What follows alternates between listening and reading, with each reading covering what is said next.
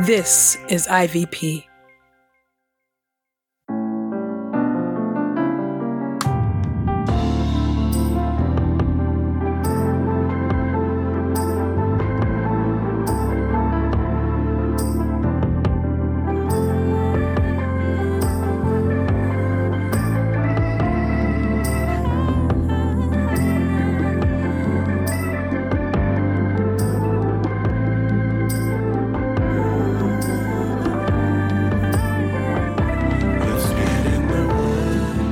Listening to Get in the Word with Truth's Table.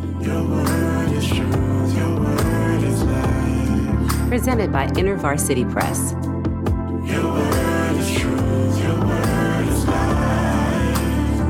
A daily audio Bible podcast read by Dr. Christina Edmondson. And Ekemini Uwan.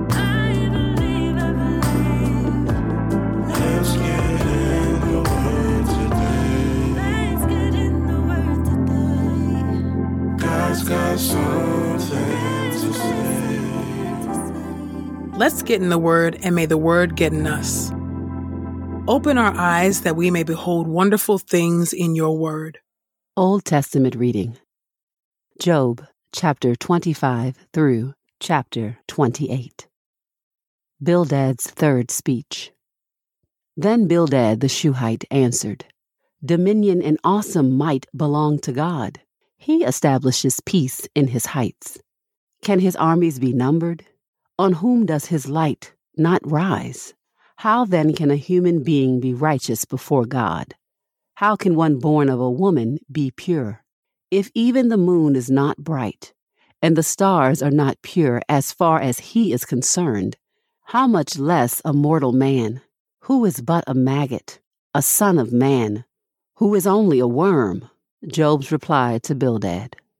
Then Job replied, How you have helped the powerless how you have saved the person who has no strength, how you have advised the one without wisdom, and abundantly revealed your insight.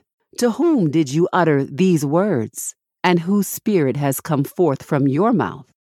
A better description of God's greatness. The dead tremble, those beneath the waters and all that live in them. The underworld is naked before God. The place of destruction lies uncovered. He spreads out the northern skies over empty space. He suspends the earth on nothing. He locks the waters in his clouds, and the clouds do not burst with the weight of them. He conceals the face of the full moon, shrouding it with his clouds. He marks out the horizon on the surface of the waters as a boundary between light and darkness. The pillars of the heavens tremble and are amazed at his rebuke. By his power he stills the sea.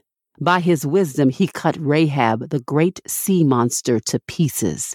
By his breath the skies become fair. His hand pierced the fleeing serpent. Indeed, these are but the outer fringes of his ways. How faint is the whisper we hear of him, but who can understand the thunder of his power?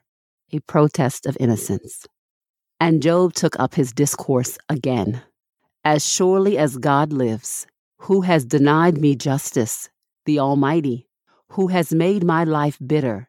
For while my spirit is still in me, and the breath from God is in my nostrils, my lips will not speak wickedness, and my tongue will whisper no deceit. I will never declare that you three are in the right until I die. I will not set aside my integrity. I will maintain my righteousness and never let it go. My conscience will not reproach me for as long as I live. The condition of the wicked. May my enemy be like the wicked, my adversary like the unrighteous. For what hope does the godless have when he is cut off? When God takes away his life? Does God listen to his cry when distress overtakes him? Will he find delight in the Almighty? Will he call out to God at all times? I will teach you about the power of God. What is on the Almighty's mind, I will not conceal. If you yourselves have all seen this, why in the world do you continue this meaningless talk? This is the portion of the wicked man allotted by God, the inheritance that evildoers receive from the Almighty. If his children increase, it is for the sword His offspring never have enough to eat.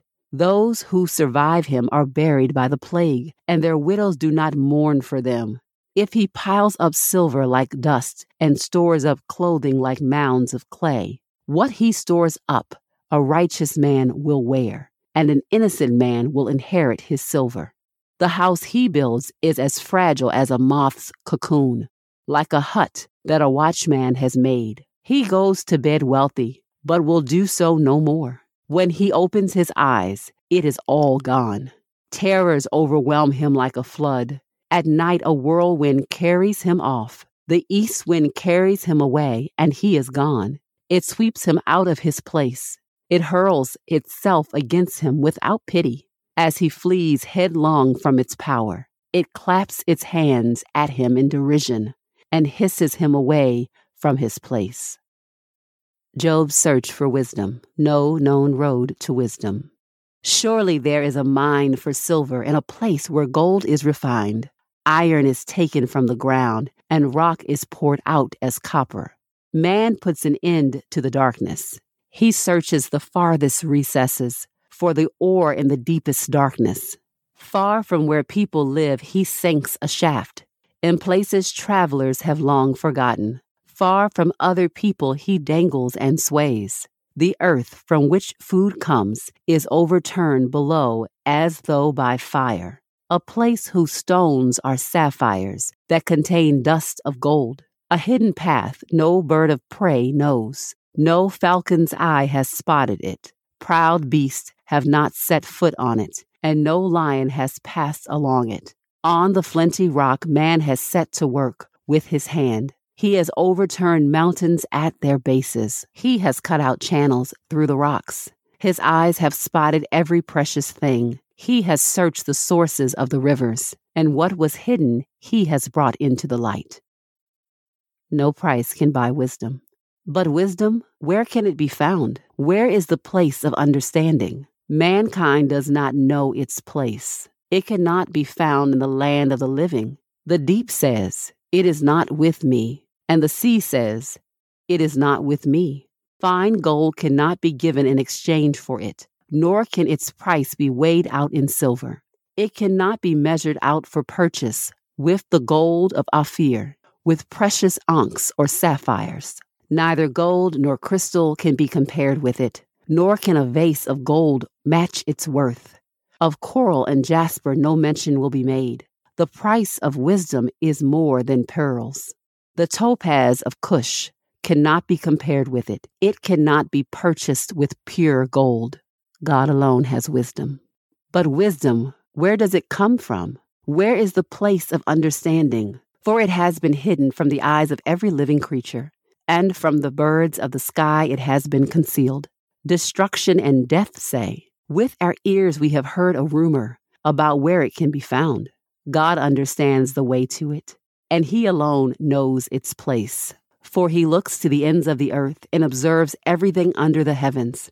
When he made the force of the wind and measured the waters with a gauge, when he imposed a limit for the rain and a path for the thunderstorm, then he looked at wisdom and assessed its value. He established it and examined it closely. And he said to mankind, The fear of the Lord, that is wisdom. And to turn away from evil is understanding.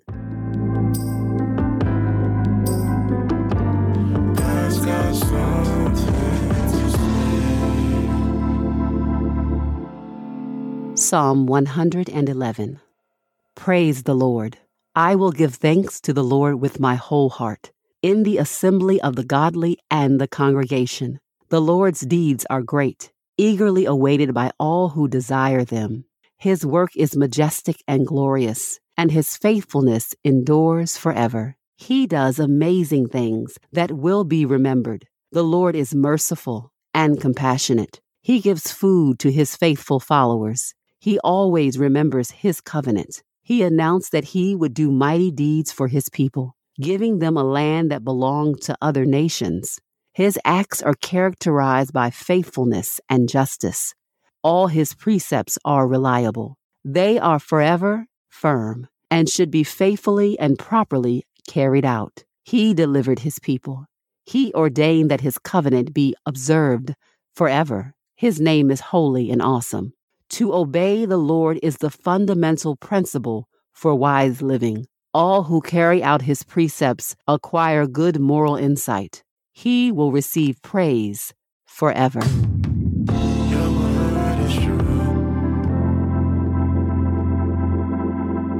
New Testament reading Luke chapter 5, verses 17 through 32. Now, on one of those days, while he was teaching, there were Pharisees and teachers of the law sitting nearby, who had come from every village of Galilee and Judea and from Jerusalem. And the power of the Lord was with him to heal. Just then, some men showed up carrying a paralyzed man on a stretcher. They were trying to bring him in and place him before Jesus. But since they found no way to carry him in because of the crowd, they went up on the roof and let him down on the stretcher through the roof tiles right in front of Jesus. When Jesus saw their faith, he said, Friend, your sins are forgiven. Then the experts in the law and the Pharisees began to think to themselves, Who is this man who is uttering blasphemies? Who can forgive sins but God alone? When Jesus perceived their hostile thoughts, he said to them, Why are you raising objections within yourselves? Which is easier to say, Your sins are forgiven, or to say, Stand up and walk? But so that you may know that the Son of Man has authority on earth to forgive sins, he said to the paralyzed man, I tell you, stand up, take your stretcher, and go home. Immediately he stood up before them, picked up the stretcher he had been lying on, and went home, glorifying God. Then astonishment seized them all, and they glorified God. They were filled with awe, saying, We have seen incredible things today. The call of Levi, eating with sinners. After this, Jesus went out and saw a tax collector named Levi sitting at the tax booth. Follow me, he said to him. And he got up and followed him, leaving everything behind. Then Levi gave a great banquet in his house for Jesus, and there was a large crowd of tax collectors and others sitting at the table with them. But the Pharisees and their experts in the law complained to his disciples, saying, Why do you eat and drink with tax collectors and sinners? Jesus answered them, Those who are well don't need a physician but those who are sick do. I have not come to call the righteous, but sinners to repentance.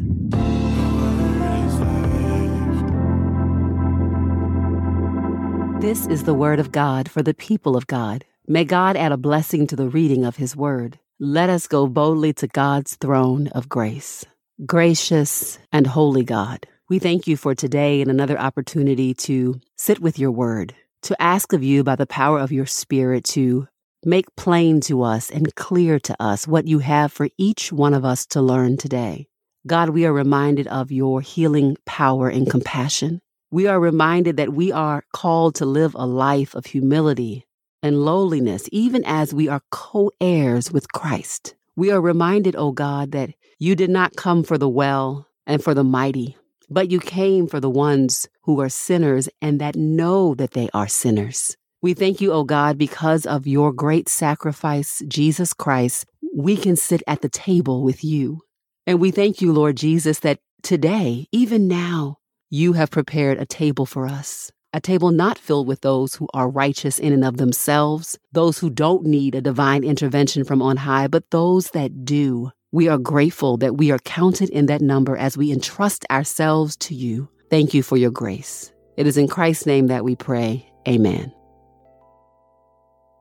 We pray this time of Get in the Word with Truth Table has encouraged us all to not only be hearers of God's Word, but doers. Share your reflections on these scriptures with us on Twitter and Instagram using the hashtag Get in the Word and hashtag Truth's Table. Saints, whatever is honorable, whatever is just, whatever is pure, whatever is lovely, whatever is commendable, if there is any excellence, if there is anything worthy of praise, think about these things, practice these things, and the God of peace will be with you. Go with God.